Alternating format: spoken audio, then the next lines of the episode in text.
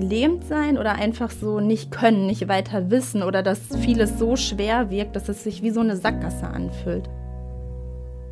Vielleicht war es das, so dieses, okay, all das, was gerade um mich herum passiert, wiegt vielleicht gar nicht so schlimm, aber für mich schon. Und ich komme da gerade alleine nicht mehr raus. Ich sehe keine Lösung mehr für meine Probleme und ich halte es nicht mehr aus. Mona ist Mitte 20 und hat gerade ihren Master angefangen, als sie beschließt, ich brauche eine Therapie. Die Suche nach einem Therapeuten entpuppt sich dann aber als ziemliche Odyssee. Die Geschichte dazu hören wir gleich. Deutschlandfunk Kultur. Ich bin Pierre Rauschenberger und ihr hört Therapieland, den Podcast über das, über das normalerweise nicht so viel geredet wird, und zwar die Geschichten, die in der Psychotherapie passieren. Und bei mir ist Thorsten Pattberg, er ist Psychotherapeut in Berlin. Hallo Thorsten. Hallo Pia. Ich habe heute eine Geschichte dabei von Mona. Die hat ziemlich unglückliche Dinge auf ihrer Therapeutensuche erlebt, bis sie dann endlich quasi den richtigen gefunden hat. Der ist irgendwie wach, der ist witzig, der hat Sachen auf dem Schirm. Und er meinte auch, wo ich dann äh, angefangen habe, so, sie sind nicht nur da, um irgendwie hier zu leiden. Psychotherapie darf auch schön sein, es darf Spaß machen und wir dürfen auch gemeinsam lachen. Mona heißt eigentlich anders, kommt aus Westdeutschland, wohnt aber inzwischen in Berlin und schreibt gerade ihre Masterarbeit. Heute erzählt sie uns, wie sie ihren Therapeuten gefunden hat. Vielleicht kannst du beschreiben, was dein Therapeut für so ein Typ ist. Wie sieht er so aus? Was, was ist das für ein Typ? ähm, der sieht, finde ich, tatsächlich ein bisschen aus wie Sigmund Freud. Ist schon sehr alt, hat eine Brille, nicht so viele Haare, eher klein. Bisschen krumme Haltung aufgrund von Rücken. Ich musste gerade schon lachen, irgendwie so, weil ähm, das natürlich irgendwie so prima ist, wenn man dann irgendeinen so einen Therapeuten findet, der wirklich, wirklich jedes Klischee erfüllt, das man sich irgendwie nur vorstellen kann über, über, über Psychotherapeuten. Was im Übrigen gut ist. Ja? Ich glaube, das ist wirklich gut. Einer meiner Ausbilder sagte immer, pray for the grey, ja? Äh, betet darum, dass ihr endlich graue Haare kriegt. Ihr werdet es viel leichter haben als Therapeuten in der Therapie weil man euch Lebenserfahrung unterstellen wird, auch wenn ihr sie nicht habt. Von daher ist das schon mal ein guter Anfang, ja, wenn man sich äh, so auch rein physiognomisch schon an Sigmund Freud annähert. Mona und ich sind zusammen nach Frankfurt-Oder gefahren, an dem Ort, an dem sie damals gelebt hat, als sie angefangen hat, die Therapie zu machen und wo sie jetzt gerade noch ihren Master fertig macht. freudiges Mensa-Essen zu haben. Monas Geschichte fängt im September 2015 an. Mona ist gerade nach Frankfurt-Oder gezogen, um Kulturwissenschaften zu studieren. Und eigentlich sah erstmal alles so ganz gut aus. Die Sonne hat geschienen, es war ein Sommertag. Aber in Mona drin, da sah es nicht so gut aus. Nervosität, Ängste, starkes Gedankenkreisen. Meine Schwester will von all dem nichts wissen und sagt zu mir, das sei mein Ding, weil mein BAföG kommt nicht. Ich habe mich mit meinen Eltern gestritten. Unter anderem geht es um Geld, aber eigentlich noch um Ängste. Meine Freunde sind alle äh, in anderen Städten in Deutschland, weil mein BAföG kommt nicht. In meiner WG, wo ich jetzt wohne, die Leute finde ich fürchterlich.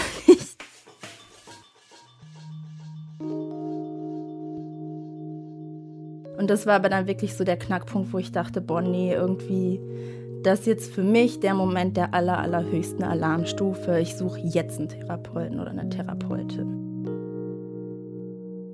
Also Mona war ziemlich schnell klar, dass sie diese Therapie machen muss, weil sie aber auch schon eine Therapie gemacht hatte äh, vor ein paar Jahren und ähm, das Konzept an sich so kennt. Aber es ist ja für viele Leute nicht so. Also ich meine, kommen zu dir viele Leute, die sich fragen, ob sie überhaupt eine Therapie brauchen? Nein. Also das gibt's natürlich. Ja, also es gibt Leute, die kommen zu mir und sagen, gucken Sie mal, ich erlebe das und das. Ja, ist das eine Depression? Muss ich mich jetzt da quasi eigentlich um mich kümmern? Ich glaube, so einer der zentralen Faktoren ist für eine Aufnahme einer, einer Psychotherapie ist das, was äh, so ein uralter Psychotherapieforscher mal gesagt hat, Jerome Frank heißt er, der ist äh, so legendär, der hat schon, glaube ich, 1960 ein Buch geschrieben, äh, überzeugen und heilen, irgendwie das ist eigentlich quasi immer noch aktuell und hat gesagt, irgendwie was die meisten Leute in Therapie bringt, sind nicht die Symptome, sondern die Demoralisation hat er das genannt. Ja, das mhm. heißt in dieses nicht mehr weiterwissen. Ja, Vielleicht dieses äh, Gelähmtsein, was sie auch beschrieben hat. Und genau, das könnte gut sein. Irgendwie so eine das, Sackgasse. Diese Idee, irgendwie, irgendwie ich habe jetzt eigentlich quasi fast alles probiert, was mir selber noch einfällt. Und ich komme jetzt im Augenblick nicht mehr mit mir selbst zurecht. Ja, irgendwie, es wird ja irgendwie relativ klar, irgendwie sind gar nicht so sehr die Umstände, sondern dass sie irgendwann an ihrer, ja, an der, an ihrer eigenen Fähigkeit zweifelt, mit dem umzugehen, was sie, womit sie konfrontiert ist. Wie komme ich am besten, am schnellsten an einen guten Therapeuten oder an eine gute Therapeutin? Ja, äh, das ist die 1000-Dollar-Frage. An, an, gute Therapeuten zu kommen, äh, überhaupt an Therapeuten zu kommen, ist ja im Augenblick so ein bisschen das Problem, weil die Nachfrage das Angebot weitem übersteigt.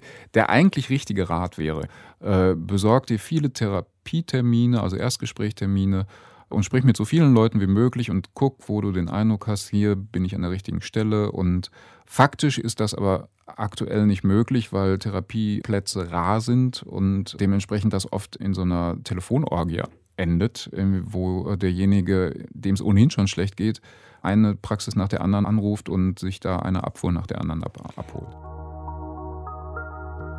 Für Therapieland habe ich auch mal in meinem Freundeskreis nachgefragt, wie die Freundinnen und Freunde von mir, die schon Therapieerfahrung haben, wie die ihre Therapeuten gefunden haben. Bei der einen, also bei meiner einen Therapeutin habe ich mich für sie entschieden, weil sie so einen, so einen seitlichen, etwas frechen Blick hatte auf dem Foto. Aber an den bin ich gelangt mit äh, Tipps von meinen Eltern im Endeffekt. Äh, ich habe auf einen Anrufbeantworter gesprochen.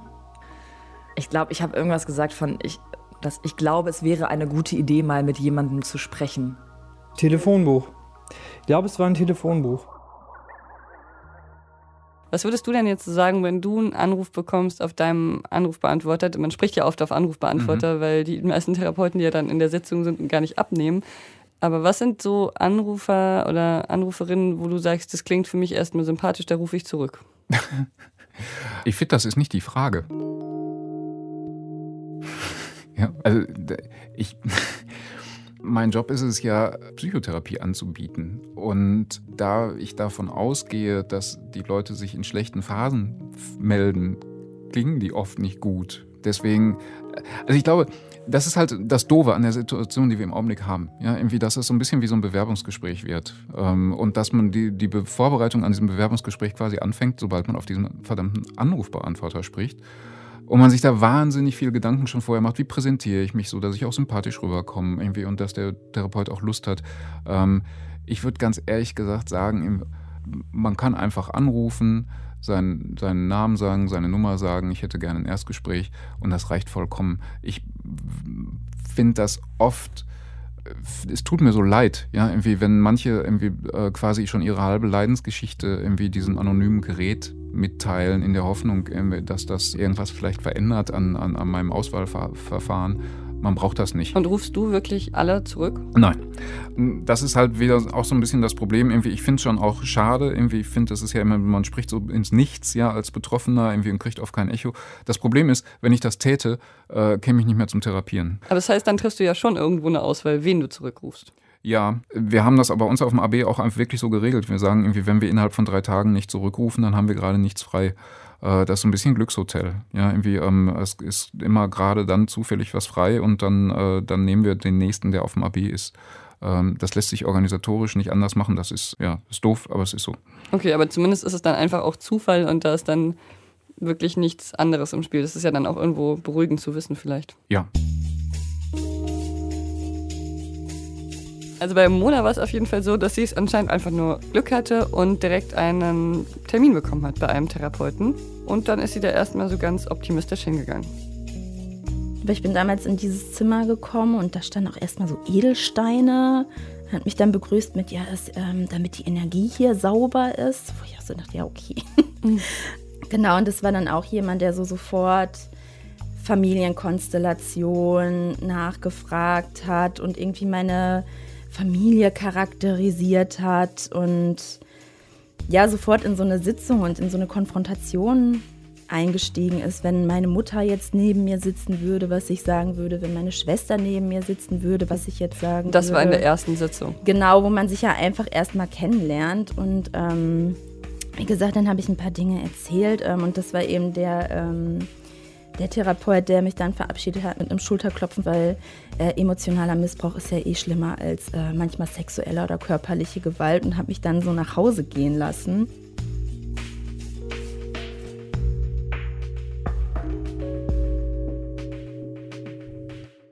Für mich klingt es nach einem ziemlichen Horror-Erstgespräch, wenn man da mit so einem Schulterklopfen verabschiedet mhm. wird und gesagt ja, bekommt so, ja, emotionaler Missbrauch und direkt auch dieser Stempel das. Mhm. Wie klingt es für dich? Gruselig. Naja gut, so ein erster Eindruck ist natürlich wichtig, irgendwie wenn dann schon ähm, die falschen Kristalle rumstehen und man selber irgendwie eben nicht so drauf ist, kann das natürlich schon abschreckend wirken. Schlimmer finde ich aber, dass offensichtlich ja gar kein Kontakt zwischen den beiden richtig zustande gekommen ist. Ja. Ich finde so jetzt rein technisch gesehen, irgendwie klingt das so irgendwie nach vernünftigen Fragen. Ja, irgendwie, wie ist ihre Familienkonstellation, irgendwie was würde ihre Schwester dazu sagen, wir nennen das zirkuläres Fragen, ja, das kommt wahrscheinlich aus der systemischen Therapie. Das macht aber wenig Sinn, ja, wenn man noch gar nicht im Gespräch ist und noch die Grundsituation nicht geklärt ist. Ja, irgendwie also quasi mit Technik einfach ins Haus fällt. Und dann sollte man sich nicht wundern, wenn die Klienten äh, dann wieder gehen und sagen, was war das denn? Ja. Also du meinst, man sollte sich sozusagen einfach ein bisschen langsamer vortasten als Therapeut und nicht so mit der Tür ins Haus fallen, oder? Naja gut, er möchte einfach direkt arbeiten. Ja, irgendwie das kann ich auch wiederum gut verstehen. Ich arbeite hier auch gerne. Aber das ist ja ein gemeinschaftliches Unternehmen, ja, so eine Therapie. Und irgendwie deswegen ist irgendwie so ein minimales Kennenlernen ja, am Anfang vielleicht auch gar nicht mal verkehrt. Irgendwie, also äh, Mona sucht ja jemand, ja, irgendwie, der ihr quasi aus dieser auch starken Isolation heraus, die sie da empfindet, heraushilft und mit, mit ihr gemeinsam irgendwas unternimmt. Und ich glaube, genau diesen Auftrag findet sie da gar nicht erfüllt. Und von daher finde ich es kein Wunder, dass sie äh, nach einer Stunde gesagt hat, da gehe ich nicht mehr, nicht mehr hin. Und es ist ja auch so, dass äh, wir nicht nur dieses erste, erste, also dieses erste Gespräch haben, um uns kennenzulernen, sondern eigentlich gibt es fünf probatorische Sitzungen, so heißen die. Mhm. Und danach kann man immer noch sagen, okay, ich möchte diese Therapie nicht mit dieser Person machen. Das heißt, äh, genau. eigentlich könnten wir auch ähm, also könnte ich jetzt auch als Patientin, wenn ich mir nicht sicher bin, noch viermal hingehen und dann erst entscheiden. Ja, natürlich. Ähm, ich meine, das gilt natürlich für beide Seiten. Ja? Der Therapeut kann natürlich an einem bestimmten Punkt sagen, irgendwie so, okay, ich glaube, ich bin nicht der Richtige in Ihrem Fall. Ja? Irgendwie, aber natürlich gilt das noch viel mehr für den Klienten, ja, dass er, der natürlich jederzeit frei ist, äh, zu sagen, irgendwie so, gucken Sie mal, das äh, ist hier für mich nicht das Richtige. Und das gilt nicht nur während der probatorischen Sitzung, sondern das gilt natürlich während der ganzen kompletten Therapie. Ja, man kann immer gehen. Also man unterzeichnet da keinen Pakt mit dem Teufel. Man kann die Therapie jederzeit verlassen, ohne dass es Konsequenzen gibt die fünf präparatorischen Sitzungen, ich weiß nicht, vielleicht äh, sollten wir auch noch mal kurz klären, irgendwie das ist die alte Regelung, die ist ge gekippt worden vor ein paar Monaten. Das ist inzwischen anders. Es gibt drei Sprechstunden und nach den Sprechstunden kann man gibt es dann verschiedene Optionen. Und es gibt tatsächlich auch noch die probatorischen Sitzungen, von denen kann man theoretisch dann auch nochmal vier Stück machen. Also so gesehen ist die Kennenlernphase jetzt auf sieben, theoretisch sieben Sitzungen äh, ausgedehnt worden. Mhm. Und ähm, wie ist es denn, kann ich dann diese Kennenlernphase mit mehreren Therapeuten durchspielen und Therapeutinnen? Ja. Okay. Ja, also wie gesagt, irgendwie das würde ich wirklich auch würde ich eigentlich auch raten, wenn es nicht so im Augenblick so, so praxisfremd wäre. Ich bin da überhaupt nicht böse. Ja? Also ich hatte mal einen Klienten zum Beispiel, irgendwie, der hatte äh, neulich, der hat fünf Leute gleichzeitig gesehen. Ja? Okay. Das ist schon wirklich ungewöhnlich. Und ich habe einen guten zweiten Platz gemacht bei diesem konkreten Patienten, hat er mir extra noch gesagt, ist extra nochmal gekommen. Ja? Und es ist dann manchmal auch wirklich subjektiv, irgendwie sind so Kleinigkeiten, irgendwie, die einen Ausschlag gegeben haben. Irgendwie bei Ihnen, in seinem konkreten Fall war zum Beispiel, er sagte, ähm, ich gehe jetzt zu dem anderen, weil der mir schon einen Fragebogen zu meiner Familiengeschichte gegeben hat. Das hatte ich nicht gemacht. Äh, hätte Und das ich fand er gut. Das fand er gut, ja, irgendwie, weil er den Eindruck hatte, irgendwie, das ist für ihn wichtig. Er, er, er hätte gerne halt eben offensichtlich mehr über die Familie erzählt, als ich ihm dazu Gelegenheit gegeben habe. Und dadurch ist er zu jemand anderem gegangen. Und das ist ja eine gute Entscheidung. In meinem Freundeskreis war es auch so, dass die meisten Freunde von mir einen ziemlich eindeutigen, entweder positiven oder negativen ersten Eindruck von ihren Therapeuten hatten. Wirkte sehr fair, aber auch nicht sehr herzlich. Also auch so ein bisschen was Reserviertes, aber so was angenehm Reserviertes. So, so sehr interessiert und offen, aber auch so sehr, ich weiß nicht, grenzenwahrend. Der war ein schlauer Typ, der war nicht irgendwie verpeilt oder so. Der hat mir erzählt, was, was er mit mir vorhat. Und zu dem hatte ich Vertrauen, der hatte auch Humor. Das war, das war glaube ich, so. Bei Mona war es so, dass sie sich schon nach dieser ersten Sitzung eindeutig gegen diesen Therapeuten entschieden mhm. hat, weil es zwischen denen einfach nicht funktioniert hat. Ja. Mhm. Okay. Und dann hast du weitergesucht. Dann habe ich weitergesucht und ähm, genau, und da war eigentlich eine noch äh, unangenehmere Situation. Es war halt eine Frau, Genau, es ging dann auch darum, dass ich dann eben zu ihr meinte, also es ging auch um, viel um Selbstwertprobleme und auch wieder so dieses Ding, okay, mir fällt es irgendwie schwer, mich Männern gegenüber zu öffnen. Und dann war ihre Frage sofort, ähm, ob ich sexuellen Missbrauch erfahren habe. Und ich war total irritiert, weil ich so dachte, hä, was ist das denn für eine Frage? Und hat dann auch gesagt, nein. Und dann meinte sie so, ja, sind Sie sich sicher? Dann habe ich gesagt, ja, ich bin mir sicher dann dachte ich auch kurz so, hä, also, oder habe ich was vergessen? Oh Gott. Und dann meinte sie, ja, sie merkt ja in mir so eine unterdrückte Aggression in meinem Blick, wo ich so dachte, ja, okay, das ist jetzt was, was mir noch nie so begegnet ist in der Form. Und dann habe ich gesagt, nee, aber da ist nichts, soweit ich mich erinnern kann. Und dann meinte sie, also dass ich doch auch mal in meine Kindheit zurückgehen soll ähm, oder ob ich anderen Leuten gegenüber schon übergriffig geworden bin, weil meistens werden ja auch Opfer zu Tätern.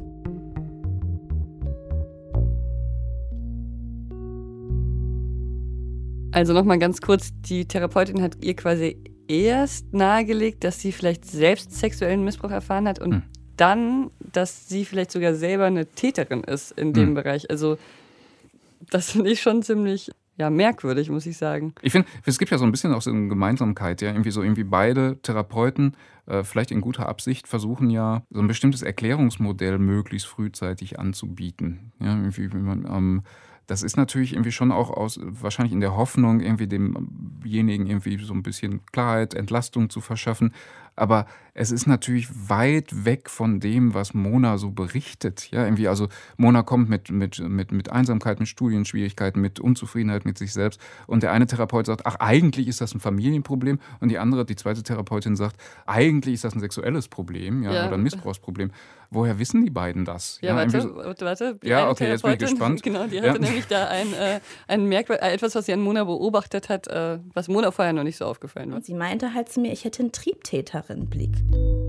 Und das war so für mich ein Ding, wo ich so wow. rausgegangen bin und wirklich geweint habe, weil ich wusste nicht, wohin mit mir. Habe ich wirklich komplett was vergessen? Also das war wirklich und die wusste ja nichts von mir. Ja, Mona klingt wie eine gute Supervisorin für ihre Therapeutin. Irgendwie diese nennt nämlich mal die Fragen, die vielleicht vorher hätten geklärt werden sollen. Ja, irgendwie bevor äh, der Triebtäterblick zum Thema wird. Hast du denn das Gefühl, Mona hatte da jetzt einfach zweimal total viel Pech und ist da echt an zwei, ja, Nieten geraten? Oder war das, ähm, ja, hast, hörst du solche Geschichten öfter? Nee, Gott sei Dank nicht. Es gibt natürlich immer mal wieder Leute, irgendwie, die mit ihren Therapeuten zu unzufrieden sind, vielleicht zu Recht unzufrieden sind. Aber ich glaube, so krasse Sachen höre ich eher selten. Ja, also beide Fälle finde ich wirklich haarsträubend. Ich mache auch nicht immer alles richtig. Ja, ich habe, glaube ich, auch in Erstgesprächen schon Unsinn gemacht. Aber ich glaube irgendwie, das sind schon, wir werden schon wirklich, also jetzt muss ich mal wirklich mal eine Lanze für die Ausbildung in Psychotherapie brechen. Wir werden da wirklich gut geschult und lange auch intensiv begleitet. Wir haben äh, in der Ausbildung irgendwie Supervisoren, die mit auf uns aufpassen und dieses irgendwie mit der Tür ins Haus fallen und einfach mal so in, in den Raum werfen. Ja, irgendwie, sie haben jetzt das und das. Das sollte man uns eigentlich ausgetrieben haben, bis, äh, bis wir dann tatsächlich mit, mit Menschen arbeiten dürfen.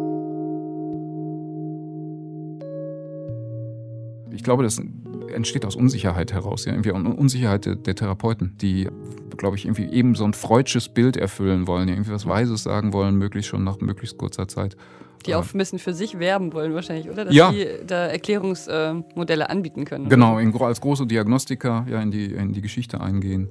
Ich glaube, so funktioniert es halt auch einfach nicht. Ja, ich brauche oft auch manchmal Zeit. Ja, ich verstehe viele Sachen eben einfach auch nicht sofort. Und ich hoffe immer, dass ich die Zeit kriege. Ja, manchmal kriege ich die Zeit nicht im, im Erstgespräch weil zu viel Druck da ist, irgendwie, weil die Hoffnung auch zu groß ist, irgendwie, dass ich eine Lösung sofort anbieten kann.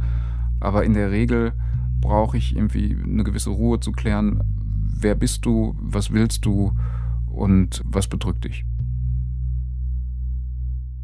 Ja, das ist ja vielleicht schon so, dass auf diesem Erstgespräch auch echt so ein ganz schöner Druck liegt, wenn mhm. beide herausfinden wollen, ob das äh, passt. Und ich meine, mhm. wir haben ja gesagt, wir können auch öfters hingehen und müssen mhm. nicht beim ersten Mal das entscheiden. Aber ja. ähm, würdest du sagen, so einer ersten Intuition kann ich als Patientin schon auch trauen? Oder nach welchen Kriterien entscheide ich das dann im Endeffekt? Das weiß ich nicht. Das macht jeder für sich, glaube ich, aus. Irgendwie. Und wir kommen ja nicht als unbeschriebene Blätter in Therapie. Ja, irgendwie, wir haben ja unsere eigenen Beziehungsgeschichten, die wir mit uns mittragen, ja, irgendwie, die uns geprägt haben. Und manchmal passt es einfach nicht. Ja, irgendwie dann erinnere ich jemand an den ekligen Onkel Alfred, ja, den er sowieso nicht leiden kann, mhm. irgendwie, und dann rede ich vielleicht auch noch genauso, dann geht das nicht. Was wir wissen, ist, äh, was ich auch echt faszinierend finde, immer noch bis heute, ist, dass die Einschätzung der Beziehungsqualität durch den Klienten in der dritten Stunde, also ziemlich zum Anfang der Therapie, äh, ist der beste Prädiktor, also der beste Vorhersagefaktor für Therapieerfolg. Das mhm. heißt, wenn man Leute nach der dritten Stunde fragt, sag mal, wie, wie hast du den Eindruck, du bist hier an der richtigen Stelle, dein Problem wird verstanden und es geht für dich schon in die richtige Richtung, und die antworten dann mit Ja. Ja, dann ist das ein sehr, sehr gutes Zeichen. Okay, das würde ja eigentlich bedeuten, jetzt so für mich als Patientin, dass ich drei Sitzungen machen sollte und dann auf mein Gefühl hören sollte. Ja, deswegen gibt es ja, vielleicht hat, hat, das doch jemand gelesen und deswegen gibt es jetzt drei Sprechstunden. Drei Sprechstunden da steck, genau. steckt mehr Weisheit hinter, als ich manchmal denke. ja. Mona hat dann übrigens im dritten Anlauf endlich ihren Traumtherapeuten gefunden. Vielleicht erinnert ihr euch an diesen Sigmund Freud II, der gesagt hat, hier darf auch mal gelacht werden in der Therapie. Genau, weil es ist noch das Letzte, was ich halt an meinem Therapeuten schätze. Der meinte immer, wir haben Zeit. Und es hat jetzt auch dreieinhalb Jahre gedauert, aber es war gut so. Ich hatte keine Eile. Ich musste nicht in einer bestimmten Zeit dieses und jenes Ziel erreichen, sondern ich konnte auch in meinem Tempo Themen an mich ranlassen, mich mit Themen beschäftigen. So natürlich, er hat dann auch manchmal gefragt, wie läuft's mit der Uni, haben sie ihre Familie besucht, was auch immer. Aber ich konnte mich auch einbringen oder sagen, nee, das ist heute nicht das, worüber ich reden möchte. Und dann war es auch okay. Also können wir vielleicht festhalten, diese Telefonorgie, die lohnt sich, aber man sollte eben, wie Mona auch immer, aufs Bauchgefühl achten. Einfach ist das natürlich nicht. Diese Therapeuten, die haben natürlich auch zig Anrufe auf dem Anrufbeantworter und Thorsten hat das ja auch erzählt, dass er eben meistens eigentlich eher per Zufall entscheidet, wer dann bei ihm Patient werden kann. Und das heißt eben auch für die Leute, die suchen, auch wenn es schwer ist, man muss fleißig sein, durchhalten und sich nicht entmutigen lassen. Und das ist natürlich eine besonders schwere Bürde für jemanden, der sowieso schon Hilfe sucht.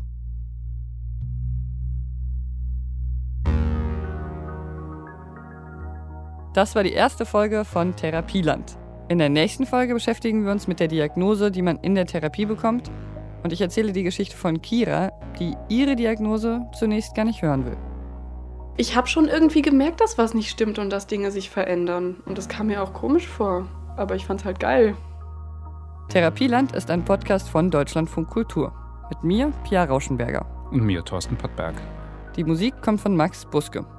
Redaktion Emily Ulbricht, Jana Wuttke, Sandro Schröder, Dennis Kogel und André Zanto. Was ich nicht wusste auf dem ganzen Therapiemarkt ist, dass die Nachfrage so groß ist, dass die Therapeuten oft nicht mal zurückrufen können, wenn da Anrufe auf dem AB angekommen sind.